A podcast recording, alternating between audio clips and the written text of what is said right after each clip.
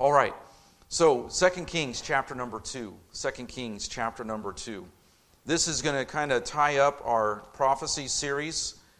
We'll have the evangelist next week, and then the following Sunday, I'd like to uh, begin a series on Sunday nights on our confidence being in the Word of God and looking at some specific passages in regards to uh, the Word of God. But 2 Kings chapter number 2, uh, we are looking at the end of the life of Elijah. Now, I say that with some qualification because, in a sense, his life never ended here on the earth. He didn't experience death. So he is one of two men who never experienced physical death. He was taken straight into heaven, and I'm thankful uh, for the, uh, the reading. I appreciate Derek uh, reading the passage. And we, we, we know the story. We're at the end of Elijah's life. He has served God faithfully. And we see then this transition from uh, the prophet Elijah to the prophet Elisha. And so 2 Kings chapter 2 and verse number 9 is kind of our, our, our launching pad for uh, this message tonight. And it came to pass when they were gone over that Elijah said unto Elisha, Ask what I shall do for thee before I be taken away from thee. And Elisha said, I pray thee, let a double portion of thy spirit be upon me. So Elijah has served God faithfully. He was a man with feet of clay. He had gone through a period of discouragement, of spiritual depression. He had gone way, way, way south down into the desert. He had asked God to just take his life. God spared his life. God ministered to him, met his physical needs, and restored him spiritually as well, and continued to use Elijah. He had won a great victory for the Lord at Mount Carmel and the prophets of Baal at one point thinking in his time of discouragement, thinking that he was the only prophet left. And yet there were 7,000 prophets who had not kneeled to Baal. And so we come to the end of Elijah's life. We don't have time to rehearse all of uh, his life and all of the events. But we come to this point where he asks a significant, uh, well, actually, it's, it's Elijah who leads uh, in, in the question, a significant question What shall I do for thee? Verse number 9. He speaks to Elisha and he says, Elisha, ask, What shall I do for thee? So Elijah leads into the question that he wants Elisha to ask, and he's basically saying, What do you want me to do for thee? What do you want me to do? How can I help you? How can I minister to you? What can I do for you? We typically expect that when we go to a place of, uh, of, of service where we need service done. I was taught, I did retail for one of my first jobs in, in high school besides delivering newspapers. I did, I did newspapers for about six years, uh, two years in the afternoon and then four years in the morning. Learned a lot through delivering newspapers. But my first outside of newspaper jobs and, and mowing yards was working at a swimming pool store near 38th and Georgetown Roads there on the west side of Indianapolis. Now, I wouldn't recommend anybody uh, work retail at 38th and Georgetown now, but back then uh, it, was a, it was a much safer place than it is now.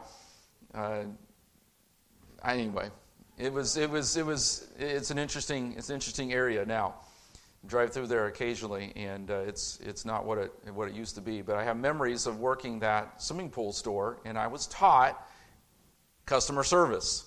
Somebody walks into the store, you don't just let them mill around for too long. You go up to them and you say, "How can I help you? Is there anything I can help you with?" And I didn't know that. Uh, God was, was training me through that, preparing me for even ministry and for other areas of service, but I learned that in retail.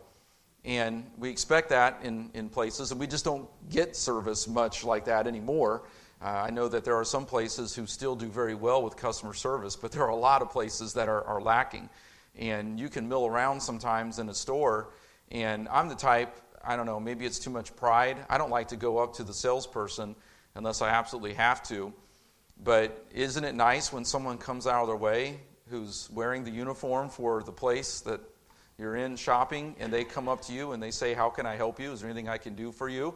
Uh, that's a, a, very nice thing. Um, sometimes they're pushy salespeople, but many times they're just asking if there's anything they can do to, to help us. And that's a, it's a good customer service uh, quality to have. But Elijah is asking Elisha to ask him, What shall I do for thee? And here is a defining moment in a sense. Elisha had determined, had already determined earlier that he would not leave Elijah's side that day. Already, Elisha had prepared himself and prepared his heart for this transition. Elijah is about to leave. He's about ready to step away. Elisha didn't know everything. He would learn very quickly what was going to happen. But Elisha was prepared. His heart was prepared. He was prepared by God, but he was a humble and willing servant of the Lord, having already left his home and family to follow Elijah. Now, as he's about to step into Elijah's role, and maybe Elisha did not understand exactly everything that was going on, but God had prepared him, and Elisha, as a willing, humble servant, was determined he was not going to leave Elijah's side that day. And this wasn't in pride. This was not Elisha thinking, hmm, Elijah was a really rich prophet. Oh, I bet you he's got a really big net worth. I'm sure that if he could get the crowds, I can get even more crowds. That wasn't at all. Elijah was not a wealthy man by the world standards. Remember, John the Baptist came in the spirit and the power of Elijah. And John the Baptist was a man who was eating locusts and wild honey and was dressed in clothes made out of camel's hair. Elijah was a wilderness kind of guy. He was not a wealthy guy. He was not dressed in the wealthy robes and clothing and walking among the, the palaces. Elijah was a down to earth, regular, average kind of guy who was used mighty of the Lord, mightily of the Lord, as a prophet of God, who humbly followed the Lord and served the Lord. And I believe every indication is that Elisha was only looking to continue that ministry for the Lord, to be used of the Lord.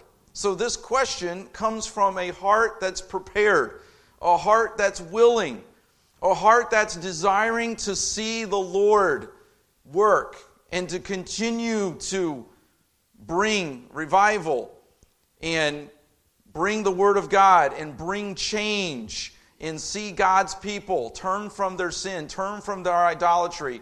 Because what had Elijah just been used of the Lord to do? To take on those prophets of Baal, 450 prophets of Baal, and he slew them and then was threatened by Jezebel. So the land had been steeped in this idolatry. In this idolatry of Baal was not just an idolatry with the altars and the groves and the different sacrifices. There was an immoral sexual perversion that was also a part of the Baal worship. And so there is a moral perversion as well as the idolatry and all of the pagan practices that went with it. So, though there had been a great spiritual victory and 450 prophets of Baal were dead, there was still a lot of work to be done. There was still a lot of ministry. There was still a lot of preaching. There was still a lot of sin in the camp, in the land, that needed to be dealt with. And Elijah was prepared to ask this question or to receive this question and in turn to make a request. He knew it was Elijah's last day on earth. We saw that in verse number, or actually we, we haven't looked there, but back in verse number three, and the sons of the prophets that were at Bethel came forth to Elisha and said unto him, Knowest thou that the Lord will take away thy master from thy head today? And he said, Yea, I know it. Hold ye your peace. So he knew this was Elijah's last day. So, how does he respond to this significant question? A question prompted by Elijah, Elisha being prepared to make this request. And what does he ask for? A double portion of Elijah's spirit. Now, what does that mean? Okay, could it mean that he was going to be Elijah's successor? Is that all it meant? Can I be your successor? Can I fulfill your, your, your, your call to be a prophet of God? Can I step into your role? Okay, that's a possibility, and maybe that's, again, part of, uh, of course, what Elijah was wanting to do in having the call of God on his life as a prophet. But it, it's more than that. Was it that he was just simply asking for a double share of Elijah's inheritance? We don't know much about Elijah's family as far as any firstborn children. Apparently, uh, from what we know is recorded in Scripture, uh, there doesn't seem to be any inheritance that he's passing on to a firstborn son. So, is Elisha saying, I'm your spiritual son? Can I have a double portion of your material possessions, your inheritance, your land, your net worth, your net value, whatever you have materially? As earthly possessions? Can I have a double portion of that? I don't think that's really what he's asking for. Was he asking Elijah, give me the ability, with the Lord's help, to do twice as many miracles as you? Now, would Elisha do twice as many miracles as Elijah, from what we understand in recorded scripture? He did. He did do twice as many miracles. But I believe that Elisha was asking for more than just a quantity of miracles that he could do that would be greater than Elijah's. I believe Elisha is prepared. I believe that his desire is to honor the Lord and to serve the Lord. And so this request was about God blessing him with spiritual power to go above and beyond his own meager abilities in order to fulfill his prophetic duties and responsibilities. I can't help but think that Elisha sensed that he had a lot of work to do in the ministry of our Lord. Israel was still in the idolatry of Baal. There was still the immoral practices. Yes, there had been a great victory by Elijah. Yes, there had been a defeat of the leadership as far as the priests, but there was still Jezebel. There was still Ahab to deal with. There was still the sin and the habits of the land and the immorality and the pagan practices, along with the idolatry and the sacrifices to Baal. Elisha knew that there was a great need for the Spirit of God, for the power of God in that land. And he wanted to be used of God to reach the nation of Israel with the truth of God's word, that they might repent of their sin, that there might be revival in the land, that it not just be a Mount Carmel experience. Yes, that was important, that was needed but that it would manifest itself in the day to day living, in the putting off of the idolatry and the putting away of the immorality, and of restoring once again the true worship of God, the Lord God Jehovah, as they promised that they would do under Moses, and are now beginning to suffer as they had already a famine as Elijah went to the brook and was fed by the ravens because there was no rain and there had been famine, there had been droughts. And we know what kind of society that they lived in an agrarian agricultural society. And many of you who farm and plant gardens, what happens when you don't get rain?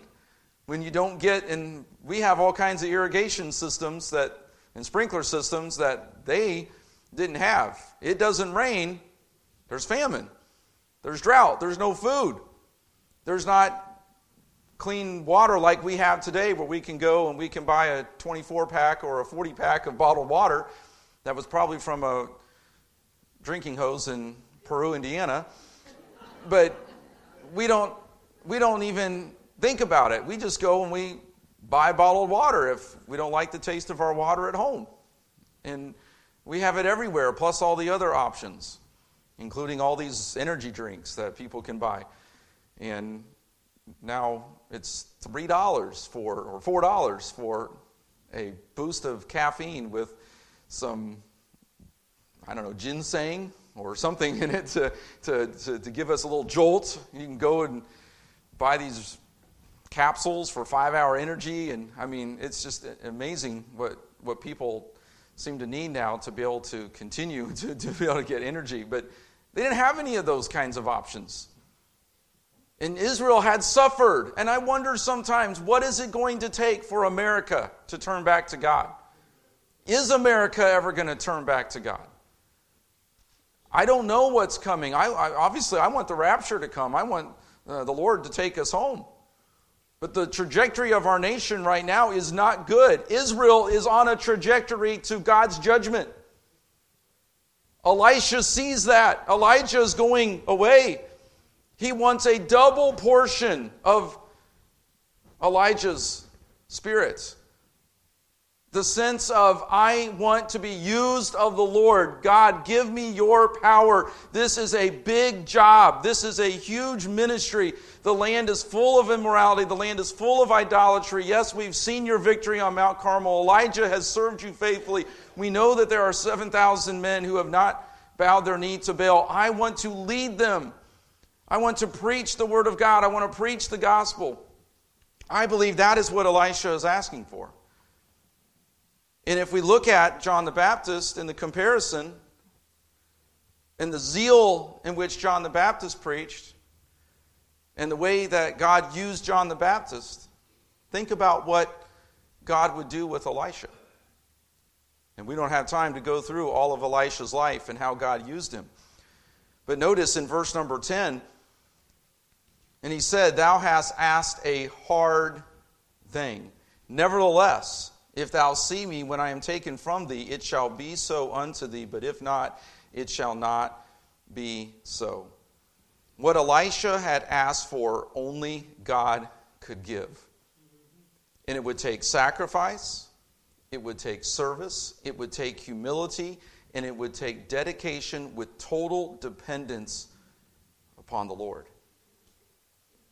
I wonder sometimes if we are ineffective and we are complacent and we are not seeing the Spirit and the power of God in our lives and in our churches and in our homes because we don't desire it like Elisha. We don't have the, the zeal. We don't have the determination. We don't have the dedication. We don't have the sacrifice. Oh Lord, bless me. Oh Lord, take away all the sin. But uh, I'm not sure I can go out of my way to spend any extra time in prayer or Bible study or church attendance. I don't know if I can really say no to my, my child who is doing something that I know is sinful. That I don't want to be that kind of a parent. I don't know. I, don't know if I can witness or evangelize in, in that way. That, that's asking a lot. I mean, I might be thought of as a weirdo, Jesus freak. I, I might be one of those, those people that they spray paint his house and call him a transphobe or whatever. I'm not saying we, we have those legitimate fears about somebody actually vandalizing our house, but we're fearful, aren't we? Do you think Elisha had fear in the world in which he was living? He's getting ready to take on Elijah's role, who is got a bullseye on his back by Queen Jezebel evil, wicked Jezebel. You know any? I'm not saying if you know anybody by the name Jezebel, you don't probably because that name is not recognized as a good name. But we've probably met some Jezebels through the years. We know some Jezebels, and some of them are in places of politics and in, in, places of leadership. He's going to step into Elijah's role, and he's got a bullseye on his back, and he's saying, Lord, it's going to be hard. Elijah even says, Elisha, this is a hard thing. But if you really want it, stay by my side, and if you watch me go to heaven, then may the Lord grant this. And it was a spiritual response from Elisha. I want God to use me. This is a hard thing. Because when we pray that prayer, God sometimes brings trials, maybe persecution, maybe a challenge, and it tests us. The disciples wanted to take up their cross and follow the Lord, and thankfully they did, and they served, and yet God would take them, Jesus would send them off into a boat into the Sea of Galilee, and there would be a storm, and he would test them. And they would have to demonstrate their faith, they would have to grow up in their faith. Elisha is going to have some challenges, and he is prepared by God, and he is willing and he sticks by Elijah's side, and God says, or excuse me, Elisha says from, from the Lord, a message from the Lord, if you see me go into heaven, this will be your sign that God will grant you this desire to have a double portion of my spirit. So, they continued to walk along. And we read here as, as Derek read just a few moments ago, verse 11, and it came to pass, as they still went on and talked, that behold, there appeared a chariot of fire and horses of fire, and parted them both asunder. And Elijah went up by a whirlwind into heaven.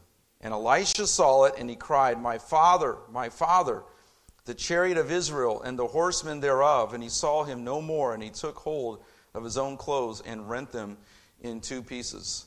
What an, what an incredible sight. He cries out, My Father, my Father, and he tears his robe. He rents his robe into two pieces. It was such, it was such an astonishment. It was so overwhelming.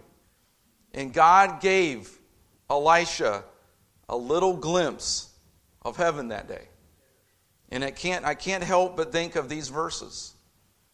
Matthew 5 and verse 8 Blessed are the pure in heart, for they shall see God. Hebrews 12 and verse number 2, looking unto Jesus, the author and the finisher of our faith. Hebrews 12 and verse 14, follow peace with all men and holiness, without which no man shall see the Lord. In 2 Corinthians 4 and verse 18, while we look not at the things which are seen, but at the things which are not seen, for the things which are seen are temporal, but the things which are not seen are eternal. What did Elisha have to see in order for him to experience, to have, to know a double portion of Elijah's spirit, a spirit that had been given to him by God? What did Elisha have to see? He had to see the eternal. He had to get a glimpse of heaven. He had to have the glory of Christ, the glory of God, penetrate his heart. And that's one of the things that is lacking in our lives. We don't have a view on the eternal. How do we ever see the glory of God work in our church, in our homes, in our lives, in our communities, in our culture, if we're stuck on this temporal planet, focused on the things that will pass away, that rust and moth doth corrupt, and thieves break through and steal? How was Elisha going to experience a double portion of Elijah's spirit? By seeing the eternal, by seeing the chariot of fire, by having a view of the eternal and it gripping his heart. And so Elijah's ministry is all about God. It's all about the eternal. It's all about seeing beyond this life. And God uses him. And so many times we don't see God, we don't look unto Jesus, we don't have the holiness, we don't have the peace because our eyes are not on the Lord. Now, are we looking for an experience?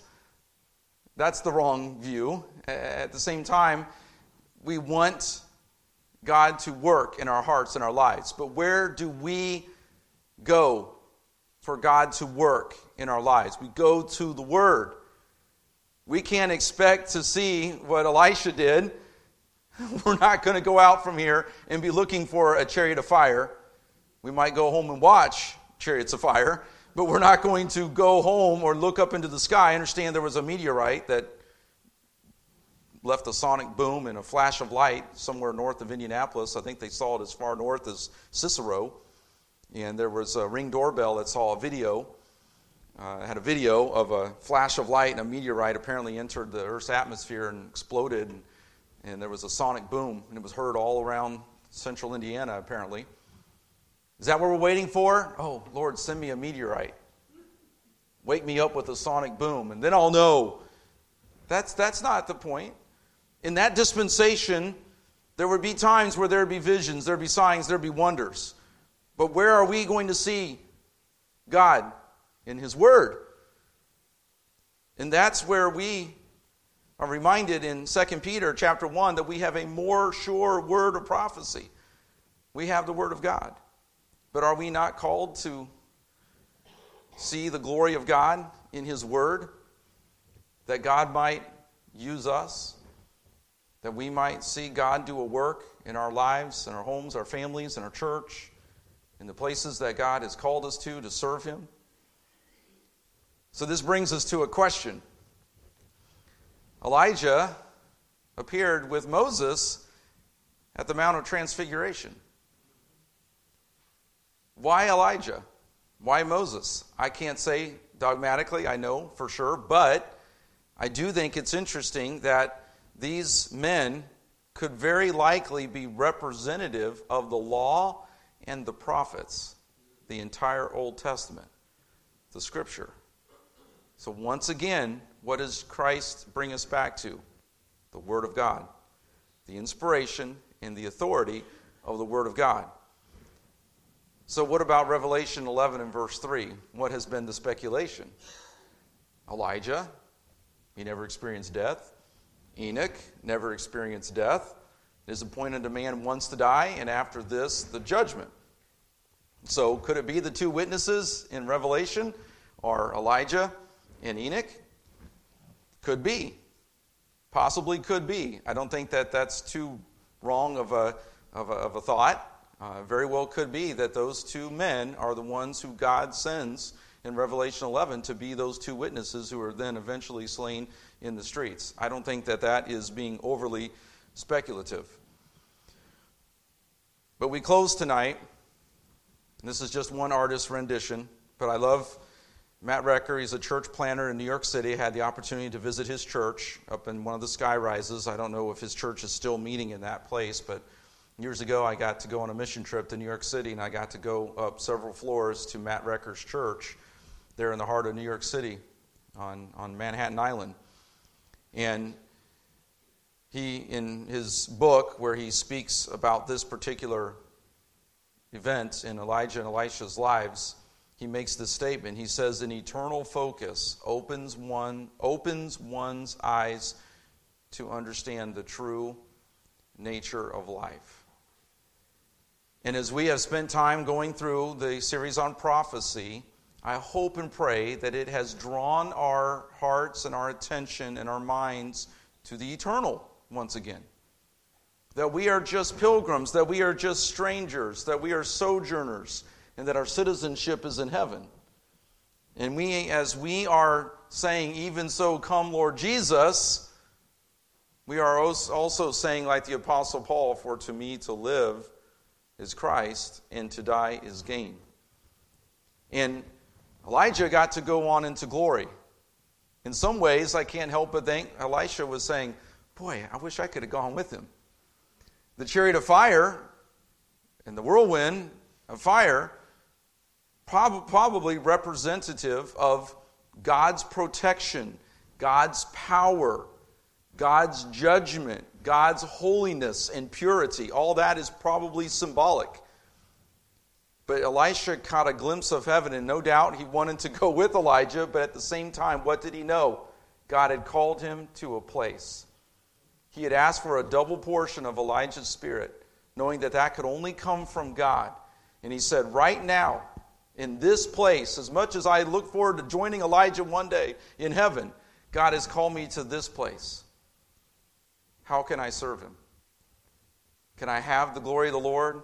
I have a calling from God that is above and beyond my ability to do. And sometimes that's where God has to put us. If we're humble enough and contrite enough to recognize it, that's exactly where God wants us to be.